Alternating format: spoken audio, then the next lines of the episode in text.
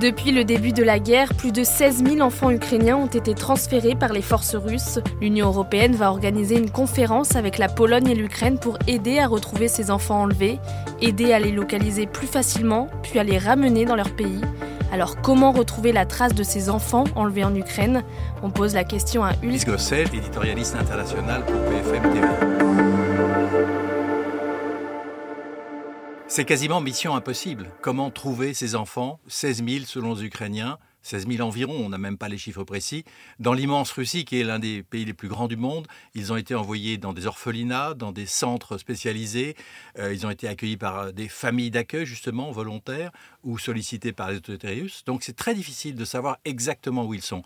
Il y a plusieurs organisations internationales qui cherchent, euh, notamment Amnesty International, notamment la Croix-Rouge, notamment Human Rights Watch, qui essayent d'avoir des listes précises d'enfants qui ont disparu dans des conditions terribles c'est l'un des grands drames de cette guerre qui touche les enfants.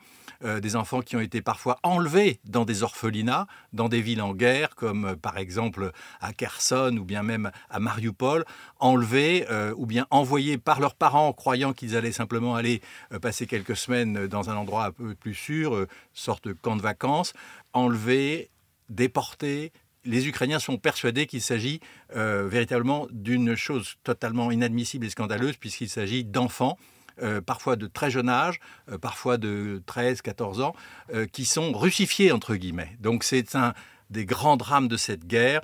c'est d'un cynisme absolu qui est d'ailleurs, il faut le dire, assumé par la Russie, qui n'hésite pas à filmer, par exemple, l'arrivée d'enfants d'Ukraine dans les orphelinats. Pour certains, ces déportations d'enfants ukrainiens, leur objectif, ce serait d'éradiquer le futur de l'Ukraine. Ben, ça pose un problème effectivement éthique fondamental, parce qu'en s'attaquant aux enfants, on prive un pays, l'Ukraine en l'occurrence, de sa ressource essentielle, euh, fondamentale, c'est-à-dire la jeunesse, les enfants, les nouvelles générations. Donc on s'attaque en fait à l'Ukraine à travers ces nouvelles générations que l'on euh, transfère en Russie, que l'on déporte en Russie. Concrètement, c'est quoi le but de cette conférence? D'abord de faire le point avec euh, ceux qui accueillent les Ukrainiens comme réfugiés, à commencer par la Pologne, qui a accueilli des millions d'Ukrainiens.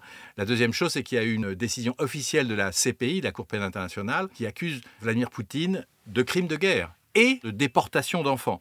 Et non seulement le chef du Kremlin est visé par euh, la plainte de la CPI, il est également poursuivi avec la commissaire aux droits de l'enfant russe nommée par Poutine, qui s'appelle Maria Lvova-Belova, qui est également sous mandat d'arrêt de la CPI, justement, précisément, euh, pour le transfert forcé de la population ukrainienne. Euh, et la CPI est très précise en disant qu'il s'agit d'un des vecteurs de la politique de destruction de l'identité ukrainienne menée par la Russie. Et est-ce que cette pression internationale peut fonctionner face à Vladimir Poutine? Poutine lui-même euh, et, ses conseillers se moquent du mandat d'arrêt de la CPI, de la Cour internationale. Mais c'est symboliquement très important. Et euh, on a vu d'autres cas dans l'histoire où la CPI allait jusqu'au bout.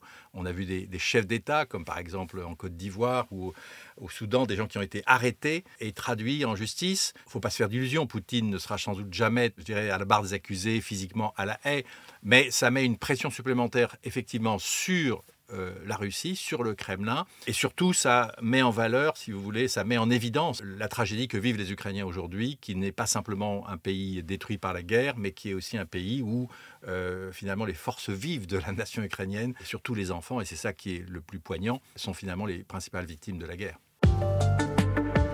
Merci d'avoir écouté ce nouvel épisode de la Question Info. Tous les jours, une nouvelle question et de nouvelles réponses. Vous pouvez retrouver ce podcast sur toutes les plateformes d'écoute, sur le site et l'application BFM TV. À bientôt!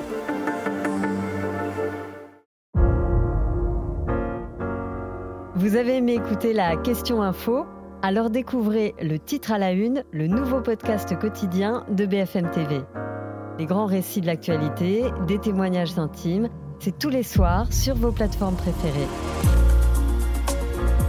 À bientôt!